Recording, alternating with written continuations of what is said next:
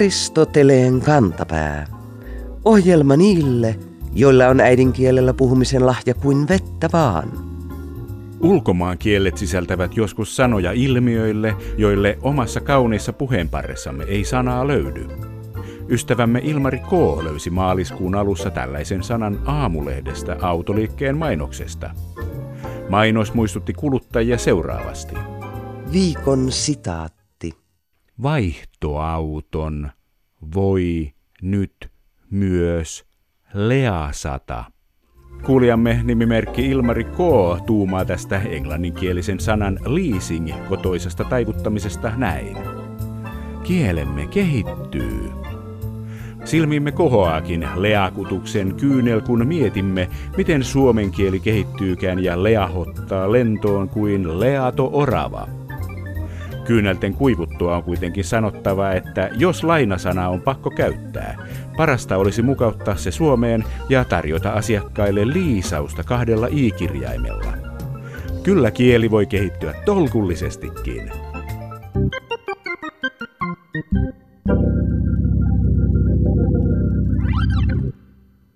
Tänä vuonna Minna Kantin syntymässä Tampereella tulee täyteen 175 vuotta, joten häntä on juhlittu jo jonkin aikaa laajalla rintamalla. Olemme viime aikoina oppineet, miten ajankohtainen Minna Kant on paitsi rohkeana naisena, joka yhä sopii pienten ja isompienkin tyttöjen esikuvaksi, myös sosiaalisten epäkohtien ennakkoluulottamana arvostelijana, yhtenä maamme ensimmäisistä naisasianaisista ja uskonnollisena evoluutioopin kannattajana. Nämä aatteensa Kant yleensä esitti näytelmiensä välityksellä, eikä skandaaleiltakaan aina vältytty.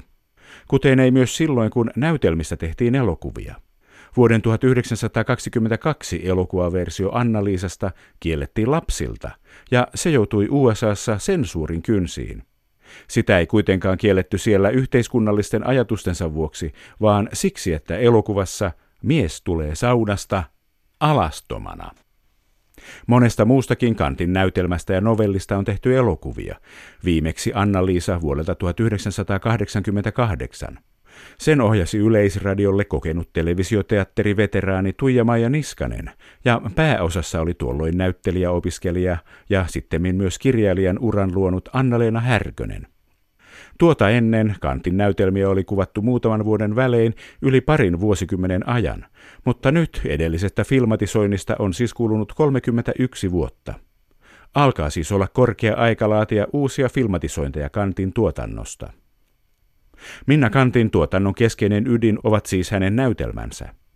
Tänään kysymme, miksi Kant valitsi juuri näytelmät. Ovatko kaikki Kantin näytelmät yhteiskunnallisia kannanottoja? Onko Kantin näytelmiä esitetty hänen kuolemansa jälkeen? Montako näytelmää Minna Kant kirjoitti? Teatteritieteen professori Hanna Korsberg vastaa.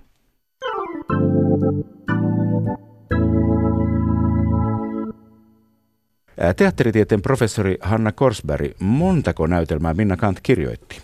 Kant kirjoitti yhteensä kymmenen näytelmää. Tiedetään, että se ensimmäinen näytelmä Murtovarkaus, hänellä olisi ollut se vuonna 1878 jonkinlaisena käsikirjoituksena ja viimeinen näytelmä ilmestyi 1895.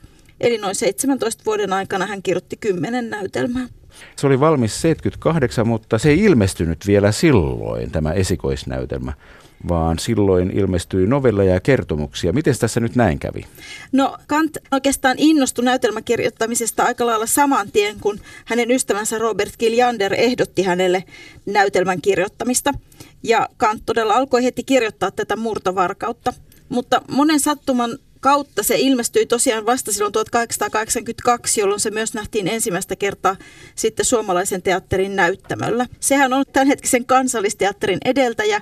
Suomalainen teatteri esitti käytännössä katsoen lähes kaikki kantin näytelmät murtovarkaus viivästyi ihan monista syistä, että esimerkiksi Karl Bergbom, joka veti suomalaista teatteria tuohon aikaan, niin hän oli ajatellut saavansa ehkä Ida Alberin siihen Helenan osaan, mutta sitten joutui kuitenkin tyytymään tämmöiseen toiseen naisnäyttelijän Anni Hakliiniin, että siinä vähän niin kuin etsittiin sopivaa esitysajankohtaa myös teatterin puolelta melko pitkään. Silloin 78 Minna Kant oli 34-vuotias ja tullut juuri leskeksi. Oliko hänellä silloin jo paljon lapsia?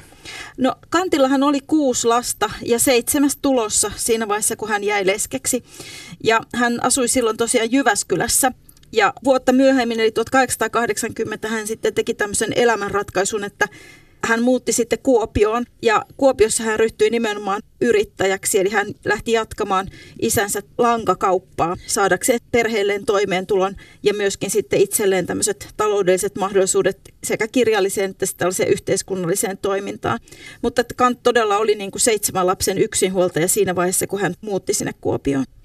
Miten kuopiolainen kangaskauppayrittäjä ja yksinhuoltaja sai tekstinsä näin paraatipaikalle No mä sanoisin, että tässä vaiheessa oli tämmöinen tietynlainen niin tarve saada suomenkielisiä näytelmiä. Et suomalaisella teatterilla oli ikään kuin ideologia, että se halusi tukea suomenkielisen näytelmäkirjallisuuden kehittämistä ja se käytännössä katsoi myös etsi näitä suomenkielisiä näytelmiä. Ja Kanthan sitten myös sai tästä murtovarkausteoksesta myöskin suomalaisen kirjallisuuden seuran 50-vuotispäivänä tällaisen palkinnon. Eli kyllä kaunokirjallisia teoksia ja näytelmiä niin nimenomaan oikein etsittiin näyttämölle. Ja Kant oli myös tutustunut suomalaisen teatteriesityksiin, koska se teatterihan järjesti myös kiertueita, että se oli esiintynyt sekä Jyväskylässä että Kuopiossa. Nämä novellit ja kertomukset eivät sitten innostaneet niin paljon kuin nämä näytelmät.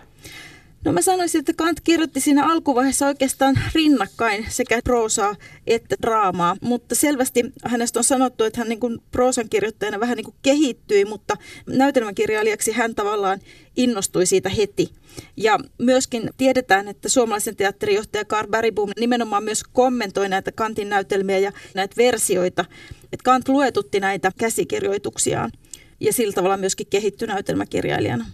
Millainen näytelmä tämä Murtovarkaus oli teatteritieteen professori Hanna Korsberg? No näytelmää, kuten sitten hänen toista näytelmänsä Roinilan talossa, niin niitä on kuitenkin pidetty tämmöisinä tietyllä tavalla romanttisina alkuharjoitelmina. Roinilan talossa elokuvaa mainostettiin maalaisidyllinä. Eli ne oli vielä tämmöisiä jollain tavalla kantin kokonaistuotantoon suhteutettuna tavallaan harmittomia ja vähän tämmöisiä niin kuin kepeitä teoksia kumpikin sai hyvän vastaanto sekä kriitikoiden puolelta, mutta sitten tosiaan sekä Roinilan talossa että Murtovarkaus toivat kantille tämmöiset SKSn-palkinnot, eli suomalaisen kirjallisuuden seuran palkinnot. Eli kyllä niitä arvostettiin ihan selvästi jo kantin omana aikana. No sitten ilmestyi samana vuonna Työmiehen vaimo. Jatkoiko se tällä kepeällä linjalla? No se ei kyllä jatkanut sillä kepeällä linjalla. Eli voidaan kyllä sanoa, että työmiehen vaimo oli Kantin näytelmistä ensimmäinen, jossa hän nimenomaan hyvin suorasukaisesti ryhtyy kritisoimaan erilaisia yhteiskunnallisia epäkohtia. Ja siinä nimenomaan nousee esiin se, että mikä on naisen oikeus omaan omaisuutensa ja sen hallintaan. Mistä tämmöinen tyylilajin muutos johtui? No mä itse uskon, että Kant seurasi kansainvälisiä virtauksia ja, ja tällaiset kysymykset tasa-arvoon ja naisten asemaan liittyen olivat hänelle tuttuja. Niin ehkä hän nyt sitten näki, että tämä näytelmäkirjailijana hänen ei tarvitse olla vain viihdyttäviä teoksia luova, vaan hän voi yhdistää nämä edistykselliset aatteensa sitten myöskin näihin näytelmiensä aiheistoon. Tämä työmiehen vaimo oli tekeillä Kantilla pitkään, ainakin kesällä 1883, niin Kant oli lähettänyt tämän työmiehen vaimon Robert Kiljanderille luettavaksi. Eli pari vuotta meni ennen kuin hän sitten sai sen näytelmän valmiiksi. Se on ensimmäinen Kantin tämmöinen hyvin voimakkaasti kantaa ottava teos. Millaisen vastaanoton se sai? No se sai oikeastaan aika hyvän vastaanoton. Yhtenä tekijänä oli se, että siinä tässä Homsan roolissa oli Ida Alber, joka oli tuohon aikaan suomalaisen teatterin ykköstähti. Kyllä tässä vaiheessa nimenomaan voi sanoa, että Kaaro Bergbom jo odotti ikään kuin kantilta uusia näytelmiä. Oliko siihen aikaan jotenkin iso ja kova juttu se, että nainen kirjoittaa näytelmiä? Teatteritieteen professori Hanna Korsberg.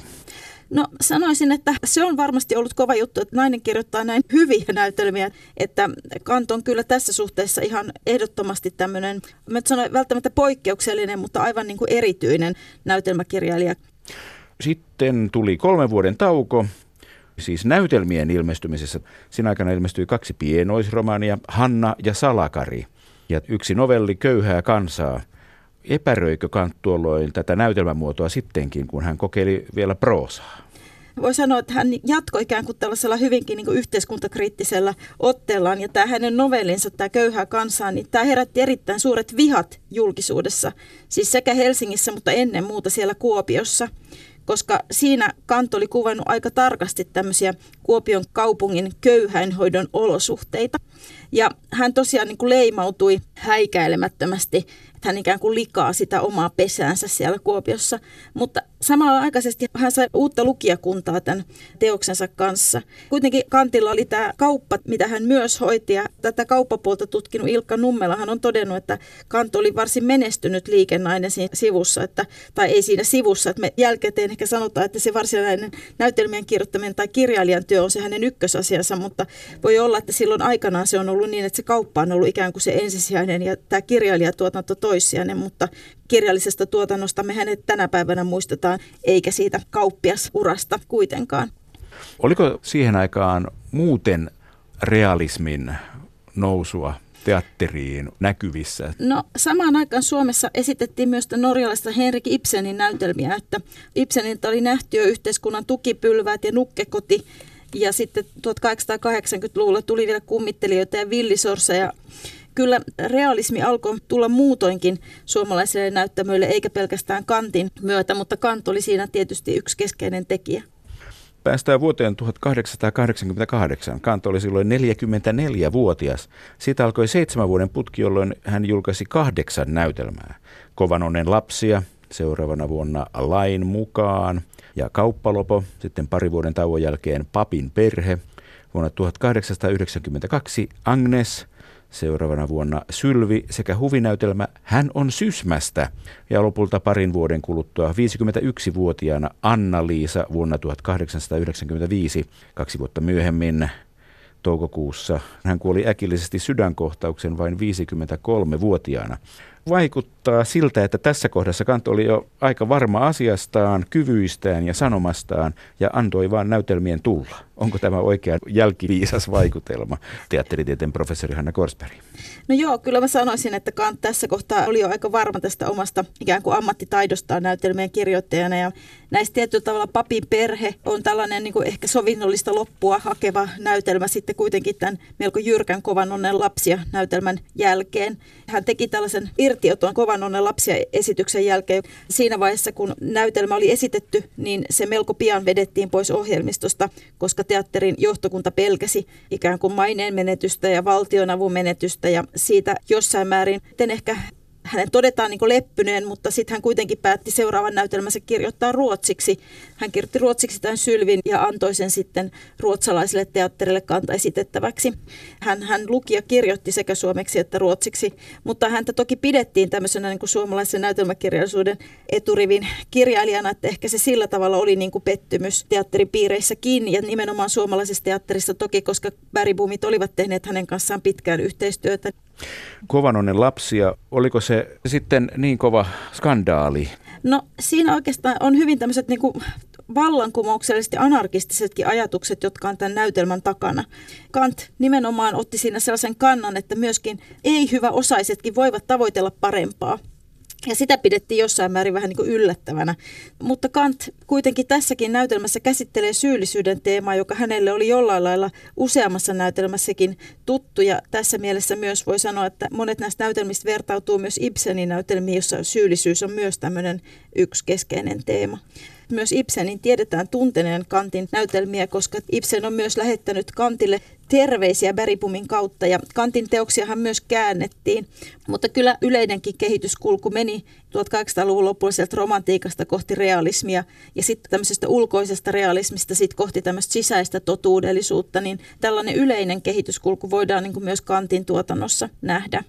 Sitten Kovanonnen lapsia näytelmän jälkeen ottiko hän opikseen tuosta kohusta vai halusiko hän aiheuttaa vielä suurempia kohuja, teatteritieteen professori Hanna Korsberg? No, Kant oli sen verran liikennäinen, että hän kyllä ymmärsi, että nämä tietyt sensaatiot vaan ikään kuin on hyväksi näille esitysten menestykselle, mutta tosiaan tämä papin perhe on jossain määrin tämmöinen niin kuin sovinnollisempi. Ja samoin sitten tämä Anna-Liisa, Sylvissähän tietysti oli takana todellinen rikos, joka sitten kiehtoi kanttia nuori nainen avioituu tämmöisen holhojansa kanssa ja sitten niin kuin myrkyttää tämän holhojansa siksi, koska ihastuu ikätoverinsa ja joutuu vankilaan. Siis tällainen kolmiodraama. Kantin näytelmät esitettiin paraatipaikalla Helsingissä. Esitettiinkö niitä aikoinaan muualla Suomessa?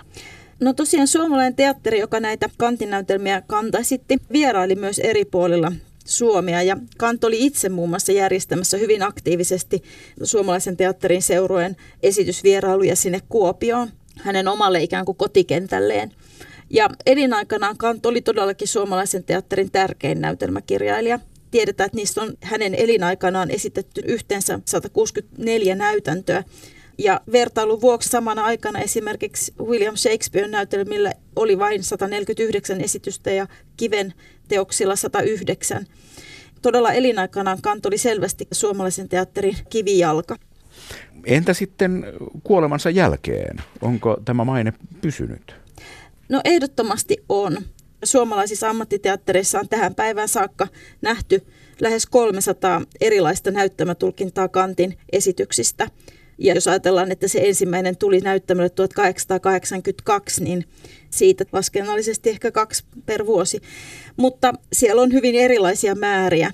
Tämä spiritistinen istunto, joka oli 1890-luvun alussa, niin se on päätynyt vain siihen kantaesitykseensä. Sitten taas tämä Anna-Liisa silloin 1895 kanta esitetty, niin se on saanut peräti 77 eri näyttämätulkintaa vuosien varrella ja on kaikkein suosituin niin kuin tässä mielessä laskettuna. Toinen tämmöinen erittäin suosittu on sitten ollut tämä papin perhe ja sitten myöskin sylvi ja sitten tämä työmiehen vaimo tuntuu siltä, että Minna Kant on yhä ajankohtainen ja sitten kun miettii vähän, että Minna Kant kuvasi paljon kaikenlaisia yhteiskunnallisia epäkohtia – niin ikävää, että ne ovat yhä ajankohtaisia. Niin, tietyllä tavalla kyllä. Eihän teatteritekijät esitä klassikkoa vain siksi, että se on klassikko. Että kyllä siinä ikään kuin jatkuvasti testataan sen teoksen tekstin mahdollisuudet kertoa meille jotain niin kuin tänä päivänä ajankohtaista. Tässä Anna-Liisassa on tietysti sellaisia aspekteja, jotka nyt tuntuu melko lailla vanhentuneilta, mutta mihin se sitten päätyy raskauden salaamiseen ja vastasyntyneen lapsen murhaamiseen, niin on tietysti sellainen teema, joka ei vanhene niin kuin koskaan että tämmöinen niin kuin syyllisyys, niin se on hyvin keskeisesti siinä läsnä ja kysymys tämmöisestä yksilövapaudesta tehdä omia ratkaisuja ja kantaa niistä vastuun, niin ne on hyvin ikuisia kysymyksiä. Ne ovat kysymyksiä, jotka ovat yhteiskunnallisia, mutta myös psykologisia. Mm, juuri näin, että se minusta näkyy myös tämän näytelmän tässä esityshistoriassa, että 1800-luvun lopulla ja 1900-luvun ensimmäisenä vuosikymmeninä, niin siinä näytelmässä korostui lopussa tämmöinen uskonnollinen sovitus. Uudemmissa tulkinnoissa siellä on 60-70-luvulla, niin siinä alkoi korostua tämmöinen niin kuin yhteiskunnallinen ote tähän kysymykseen, että nähtiin, että koko yhteisö oli syyllinen ikään kuin tähän Anna-Liisan tekoon. Ja nyt tietysti uusimmissa tulkinnoissa korostuu juuri tämä yksilön psykologinen puoli ja sisäinen maailma ja sen kysymykset. Että hyvä teksti todella on tarjonnut mahdollisuuden kaikkiin näihin erilaisiin tulkintoihin näyttämöllä ja osoittaa sillä tavalla elinvoimaisuutensa. Aristoteleen kantapään yleisön osasto. Aristoteleen kantapään uskollinen kuuntelija, nimimerkki Hiki Heikki, huomasi työpaikkansa liikuntatilojen pukuhuoneen ovessa ilmoituksen, jossa kerrottiin, että tila on väliaikaisesti suljettu korjaustöiden takia. Korjauksen tarve oli perusteltu erikoisella ilmaisulla. Ilmoituksen mukaan Viereisen pesutilan remontoinnin yhteydessä on tullut esille, että vanhat viemärit ovat niin sanotusti perskaadolla. Tiedän kyllä perskännin ja persaukisen, mutta mitä ihmettä tarkoittaa perskaato? Ihmettelee hikiheikki. Aristoteleen kantapää googlasi ja oppi, että perskaato on rakennusalan ammattislangia ja tarkoittaa, että viemäriputkiston kaato eli kallistuskulma esimerkiksi lattiakaivon ja pystyviemärin välillä on väärään suuntaan aiheuttaen monenmoisia lattian alaisia ongelmia. Hikiheikki olisi voinut saada apua perskaadon ymmärtämiseen tutummasta sanasta, persnetosta. Persnettoahan tulee, jos kärsii taloudellista tappiota, esimerkiksi jos joutuu myymään alle sisäänostohinnan. Pers-alkuliitteen merkitys on ilmaista, että pieleen meni. Vähän niin kuin jos putoaa takamukselleen.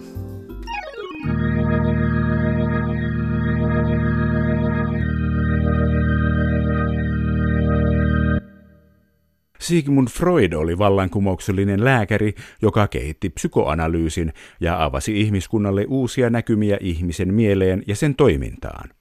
Hänen nimeään kantaa myös eräs kielellisten lipsahdusten, freudilaisten lipsahdusten laji. Nimen taustalla olevan teorian mukaan ihminen voi lipsahduksilla paljastaa vahingossa oikeat tunteensa ja ajatuksensa, jotka muuten pysyvät tiedostamattomina. Jos kaikki lipsaukset ovat freudilaisia, sitten urheilutoimittaja voi pohjimmiltaan ajatella töissään mattoa. Kuulijamme nimimerkki Ilkka Lipsahdus lähetti meille kiinnostavan otteen Yle Urheilun nettisivustolta helmikuun alusta. Siinä toimittajan mukaan jääkiekkojoukkueen kannattaa katsoa osaltaan peiliin, sillä... Viikon fraasirikos. Miehistö kaivoi mattoa jalkojensa alta sortumalla turhanpäiväisiin jäähyihin.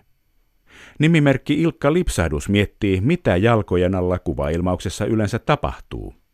Eikö matto yleensä vedetä pois jalkojen alta ja maata kaivetaan pois jalkojen alta? Aristoteleen kantapään jalkatyöfraasien mattotuomari on samaa mieltä. Toimittaja on sekoittanut maaperän ja maton keskenään, ja lopputulos vetää mattoa hänen juttunsa vakuuttavuuden alta. Koska lopputulos on kuitenkin arkisuudessaan harmiton ja hupaisa, emme tällä kertaa langeta tuomiota, vaan kehotamme toimittajaa ystävällisesti tamppaamaan kotona matot ajoissa, jotta yliminän ei tarvitse muistutella niistä tiedostamatonta aliminää työvuoron aikana.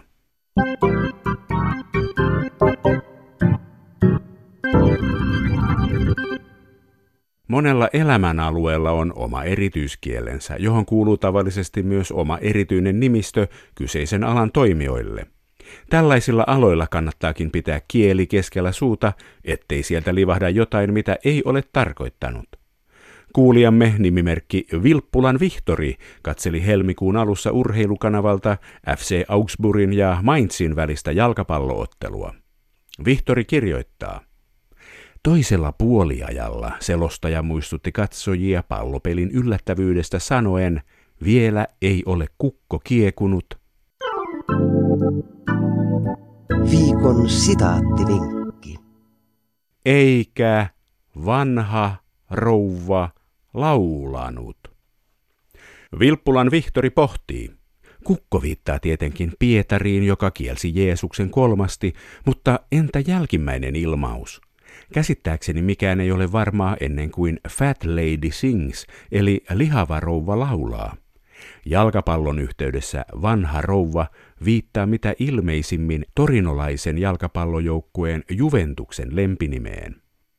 Ennen kuin lihava rouva laulaa, viittaa oopperamaailmaan, jossa kliseen mukaan loppukohtauksessa laulaa ylipainoinen sopraano. Sanonta muistuttaa Richard Wagnerin Nibelungin sormusoopperasarjan viimeisen osan Jumalten tuho lopusta, jossa Brynhilde laulaa jäähyväisnäytöksessään yksin monta minuuttia. Kulttuuritietoiset amerikkalaiset urheilijat ottivat sanonnan käyttöön 1970-luvulla ja se elää yhä. Juventuksen lempinimi Vanha rouva taas on sanaleikki seuran nimestä, joka on latinaa ja merkitsee nuoruutta. Seuraa on kutsuttu myös signoraksi, rouvaksi. Olkaamme siis tarkkana jalkapalloa katsoessamme, kenestä rouvasta milloinkin puhumme.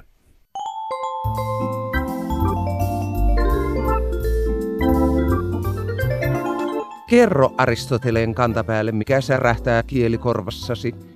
Tee se internetissä osoitteessa www.yleradio1.fi kautta Aristoteles tai lähetä postikortti PL 58 00024 Yle.